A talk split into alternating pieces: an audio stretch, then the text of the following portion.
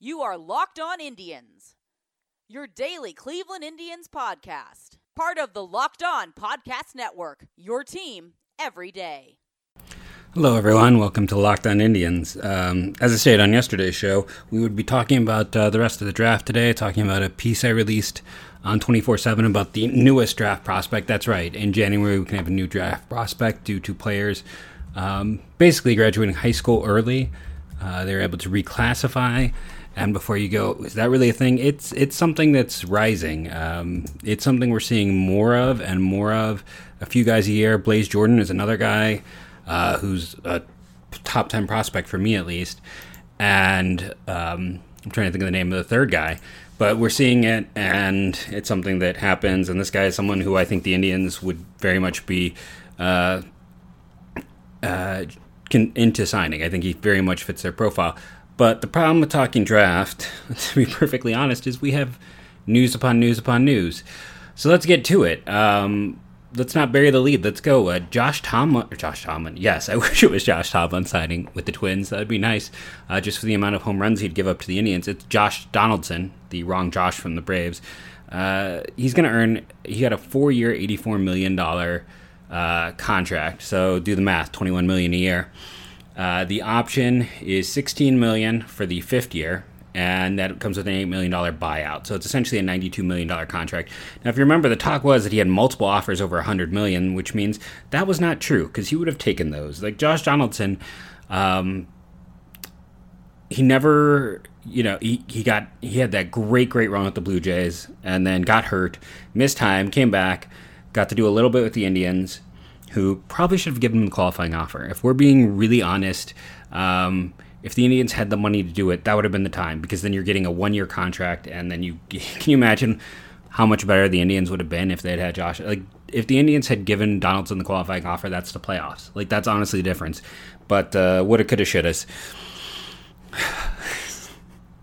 we'll move on. But Donaldson being hurt, he got a decent amount of money a year ago, don't get me wrong. But this is really his only chance to cash in. He was a late bloomer, got opportunities late, and really exploded uh, kind of late on the scene. So for him, this was it. He was going to take the biggest money offered because it was pretty clear that Minnesota was not his top choice, but it always came down to the dollar sign and it it's very clear that 92 million was the most money offered. So the fact he at 110, the fact that he had multiple hundred million dollar offers, the fact the Nationals were going to let their offer sit, it, it, makes me wonder if like the Nationals offer is something like four years, 88 or something like that. Um, or you know a lesser buy when you see that 16 million with an 8 million dollar buyout to me that just screams of that's him getting every last million. Like maybe the Nationals total offer was twenty was ninety million, and they're like, we're not going any higher. And the Twins are like, we'll go two million more, and that gets it done. Uh, it might seem like penny ante stuff, when when you get one shot at free agency, you're going to get every dollar. And yeah, he got it, ninety two million. The Twins, after missing out and missing out and missing out uh, hit a home run today. Donaldson is an exceptional talent, an exceptional player. Uh, he showed last year that he's really not feeling the effects of age at all. Yes, he is currently 34 years old, so you're getting him for your his age 34, 35, 36, and 37 years with an option for age 38 year, which they are almost. I mean, 16 million isn't bad, so there's always a chance if he's still performing, if he's the rare guy who keeps it together. 127 OPS plus, 379 on base, 37 home runs, uh, still playing exceptional defense. By baseball reference, his defensive WAR was worth 1.7 wins. Like he did everything. He was great a year ago. He will slot into third. Miguel Sano goes over to first, and the Twins' offense gets even deadlier. Uh, great get by the Twins. They kept missing out on pitching. I'm still uh, curious to see how it's going to go with their pitching. Uh, but I mean, if you're a Twins fan, you're very happy today. They were sitting there circling for a while. Donaldson signs. That means the Twins will uh, will lose. Uh, they're going to lose a pick with this, but uh, I don't think they care. It's you know now in the new system, it's not a first round pick. I believe they'll lose their second or uh, possibly the third rounder with this. I'd have to look at the specifics. Uh, but yeah, Donaldson is a twin and they are a lot better. So, how does free agency look right now? Well, every day someone's going away from who's left from that uh, top 50. With this deal, uh, that means you got kind of Ozuna and Castellanos are at the top. The talk is right now that you know the Rangers are kind of hot to get one of those two, and then we kind of have to see from there uh, what's going to happen. I, I, it's an odd market to be perfectly honest. I don't know who's still out there, who has money to throw around, and who's going to consider going to bat. Um, you know, Castellano, Castellanos made himself a lot of money uh, with his run with the Cubs because there was always questions about um, defense and consistency and things like that, and he was able to kind of show uh, everything basically, as it were, in that run with the Cubs. So he's still out there. Um, I mean, your third best offensive player by most metrics, standards, beliefs, Yasiel Puig. So we'll see. Um, Brock Holt, and then let's see if I can name who's left. The the six left standing. Uh, it's kind of like a challenge, right? So you got those names, um, and then we have at the bottom was Pedro Strop and Drew Smyly. So those are your six guys left uh, from that uh, that list. I'll have to go through and update my best available. Third base with Frazier signing this week, like it's really a barren group. And if you're the Atlanta Braves or if you're a Braves fan, it's kind of a crappy situation. Like let's be honest, they're uh, they lost Donaldson, Austin Riley. I don't know if you really how comfortable you feel projecting Austin Riley as your third baseman. He has never done it. Uh, the defense there has always been an issue. His bat has trailed off. It's always been a little bit slower. He's one of those guys that scouts kind of uh, always looked at as man, he's gonna mash, but he could be a quad A guy, and we'll see what happens. But he's right now set at third base. Um, the you know Ty Flowers uh, that is a is a good backup. They maybe have the best backup in baseball right now, but it's on the whole. Uh, the Braves may not be quite as amazing as you think. Let's just go through this projected lineup. Ronald Acuna, fantastic, move on. Ozzie Albies, fantastic, move on. Freddie Freeman, fantastic, move on. Travis d'Arnaud um, at catcher, uh, no one knows what he is. Like he had a breakout last year, but it was kind of a limited breakout. Dansby Swanson, uh, a league average shortstop. Ender Inciarte, been hurt a lot, and his bat has regressed. Austin Riley, I've already talked about him. Uh, Johan Camargo, Adam Duvall, these are kind of the bench guys you might count on. Starting pitching, Mike Soroka looked like the real deal a year ago. Cole Hamels, um, he's a starter. I don't know how good. Max Fried had a, a strong year a year ago. Uh, Mike Foltynewicz had a, a pretty good year. Sean Newcomb, I think, is still going to be best served in the pen. And then they have their litany of prospects. Uh, yeah, I don't know. I, there's a, certainly a lot of young talent, but I, I don't know. I, I have some concerns for the Braves.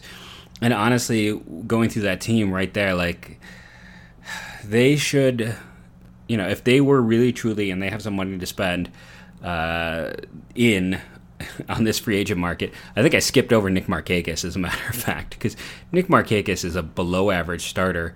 Um, and he's, you know, one year, four million. If he was worth anything, he would have gotten more than four million.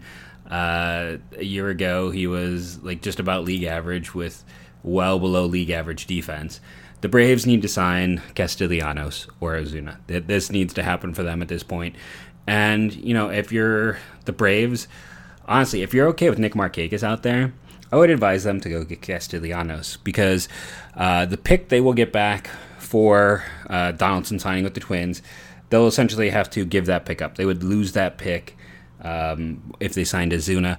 And between those two players, Ozuna is the better defender, uh, Castellanos is the better bat, but I think they're very close in value. Um, so I'm going to go with the guy who doesn't cause me to lose anything. Um, and like I said, they've already proven that they are okay with substandard defense in the outfield. So yeah, I mean, this is the, the the Braves need to pivot now. They have, they should have the money to spend. Yes, they went out in free agency and they added some d'Arnaud and Cole Hamels and they Chris Martin and Will Smith and they added a, a lot of small pieces, but Atlanta's a big city. Let's be honest. This is a team that should have money to spend. Their outfield is currently again Ender Inciarte, who was not good, Nick Markakis, who was not really all that great in the second half, had a good first half, but you know, and he's also 36 years old. You're kind of got a 36 year old in left field who had a bad second half, a outfielder coming back from injury issues. Like this, they they need an outfielder. the Braves should be. One could make a case that they should sign Castellanos and Ozuna. Like you can make a legitimate case for that. Now the downside of that, that's a little bit over the top, is you know they do have uh, Waters and Cristian uh, Pache down in AAA, and you're hoping that those guys will get up soon and help this team. Uh, but don't run out there with Markakis and Inciarte.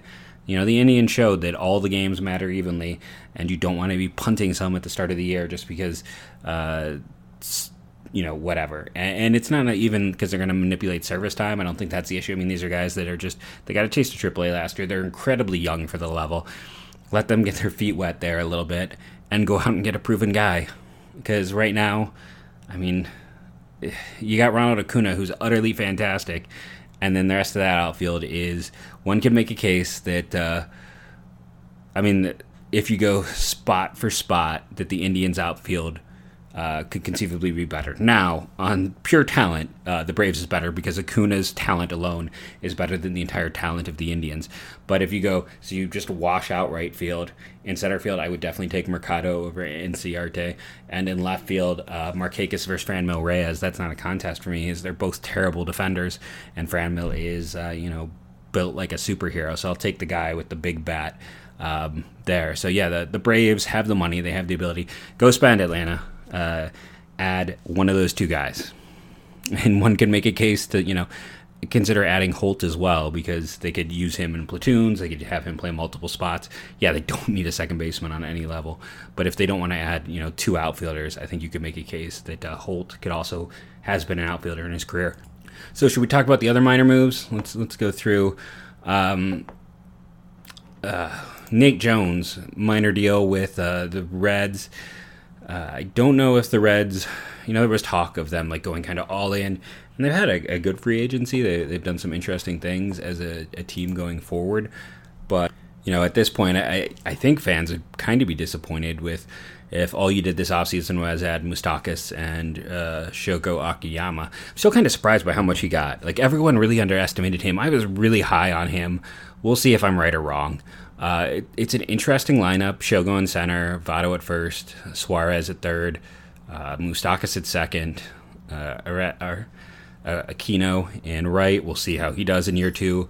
Uh, Winker in left, Galvis at short, and Barnhart at catcher. Whew, I mean, doesn't that really fall apart there? Um, yeah, it, it's it's it really kind of those last two spots they badly need to upgrade shortstop and catcher, and they kind of swung and missed at both of those. And when you look at their their rotation, um, I mean, I can't really. Castillo, Gray, and Bauer is a really strong group. Anthony uh, DeSclafani is better than you think, and Wade Miley is a sub- solid rubber arm back end guy. Like that's it's a better rotation than you want to think. And the bullpen with Garrett and uh, Lorenzen and Iglesias is interesting. Like, I'm still very intrigued by this team. We'll have to see how it goes, but man, if they could get a catcher and a shortstop, the Reds will be something. Nate Jones gives them another power arm at the back end. He was not particularly good for Chicago a year ago. His control has been getting worse every year. But remember, since he's got a really smart pitching coach who's did some great work with a lot of guys, um, Nate Jones is the perfect type of guy to sit there and let them fix. Like this is when I talked about the Indians should go out inside uh, Trevor Rosenthal because he's got that big fastball, and you know if, if anyone can fix him, it's the Indians. Um, Jones has some definite issues, but the Reds, I to me that's why I had to talk about it. I mean the Reds have done such a good job; they have such a smart staff that uh, Nate Jones is uh, one of those under the radar signings when there's not much left in free agency that uh, probably should get talked about. I thought it was interesting. Jed Gyorko's deal was announced after his down year. He got uh, 5.5 million. So it's uh, that's more than I expected for him. He is definitely going to get some starter time, maybe some platoon time with the Brewers. Uh, see, the Angels added Matt Andriese, who's uh, one of those guys who has just bounced around forever. Debuted in 2015. It is I know it's only 2019 now, but uh, 167 games as a, and a career WAR of under one. Like it's he's just been the definition of, of replacement level. Keeps getting opportunities though. Uh, the Phillies, when the Reds let Nick Martini go, the Phillies claimed him. I talked about why he could be interesting for the Indians to consider trying to add him, but uh, the Phillies claimed him, which means the uh, the Indians, uh, you know, the Phillies had higher waiver cri- uh, priority. And what's kind of really intriguing here is they let go of, I'm not going to try to pronounce the first name because I will butcher it, Herrera. Now, O. Herrera was one of the best recent Rule 5 picks in, in memory. Came on at age 23 and looked like one of the best uh, uh, values in baseball as a Rule 5 selection. You know, above average OPS with stellar defense in center field but that was actually his peak offensive year. And then he, I mean, next year he made an All Star game, but he was still good. Those first three years, age 23, 24, and 25, great. Uh, age 26, we started with some more regression. And the other thing was the defense started to regress all along those lines as well. So he went from being this plus defender with a plus bat uh, to, at age 25, starting to look like he was washed up when he should be hitting a prime. Uh, or I'm sorry, at age 26 age 27, injury plagued, some really ugly off the field stuff. No, I wouldn't claim him. Not in a heartbeat. Um, the off the field plus the uh, the the contract and owed money, I, I, wouldn't go near him. If you're like, well, how much is, how much is owed? Uh, 7.5 this 7.35 this year, 10.35. So you're looking at 18 the next two years, with about 3.5 in buyouts. So he's owed about you know, $21 million for a guy who was a below average bat. No, thank you. And, you know, we're no longer in the point in time. This isn't John Dorsey running the Browns. We're not to take someone just because, well, you know, if he didn't have off the field, he wouldn't, he probably wouldn't have been let go. But it's like, no, he's got off the field as well. So, interesting move by the Phillies. Uh, Austin Dean, I talked about a few weeks ago on the show. You know, the the Marlins let go. I'm like, he's an interesting little outfielder.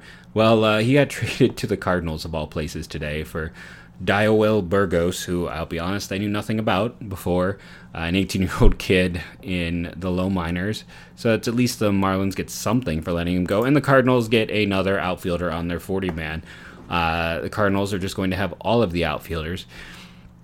And you know, I talked about this a little bit online today. It's like people are uh, talking about Dakota Hudson like he is a, a big, valuable piece who should be a centerpiece for Arenado. I'm like, I talked about on the show as well uh, yesterday. It's like teams aren't dumb. You know, you can look at Hudson, you can look at the advanced knowledge, you can look at his Statcast, and be like, this is not a guy who is all that worthwhile.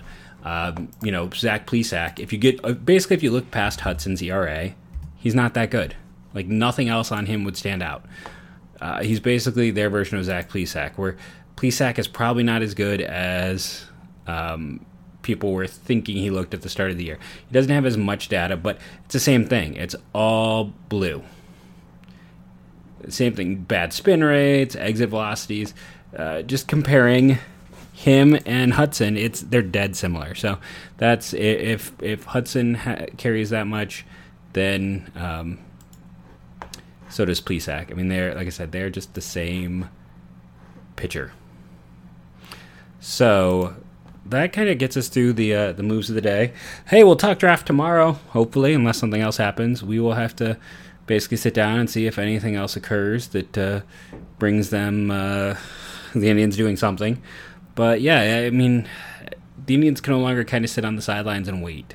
Uh, they can't just uh, hope that uh, someone's going to be left because right now uh, no one is. They're just they're not. It's going to be a situation where there's very little left, and I really feel like more and more the Indians' outfield signing is likely going to be Cameron Maybin, who they had uh, in system a year ago before letting him uh, basically give gifting him to the Yankees, which was a, uh, a, a move you can't criticize because at the time they didn't think they had much there, and they were giving a guy an opportunity to play in the majors. It was it was a classy move by the Indians but that's where we are. Um, teams making moves, just not the Indians. Uh, parts and pieces flying off the board. I want to thank you all for listening, rating, and reviewing. Oh, I just want to make one last statement. I did this yesterday as well, so I guess this is going to becoming a new thing. So I, I thought a little bit more about Houston. Uh, Alex Cora got fired today, which I, I mean, I think everyone predicted. I can't give myself any credit there. But the Houston Astros, um, you know, lost two firsts, two seconds, and $5 million. When they traded for Zack Greinke this year, um, they gave up two firsts and Seth Beer and um, why am I blanking on the other first round pick? Uh, JB Bukauskas. They gave up one second and Corbin Martin, and then they gave up uh, international signing and Jose Rojos. But at the end, Rojos. But at the end of the day, you know, the fact that those guys were developed and in the high minors made them much more valuable than picks. So essentially, to win a World Series, um, two years later, the Houston Astros traded away the equivalent of what they gave up to get Zack Greinke. And I think at the end of the day, there's not a team that would do that. So I've kind of come back around. It is a lot they lost, but it's no more than what they one can make a case it's less than what they gave up to add Zach, Zack Greinke last year at the deadline. So um, just to put it in terms of uh, asset analysis and uh, comparing it to other things they've done. Thank you for listening, and as always, go Tribe.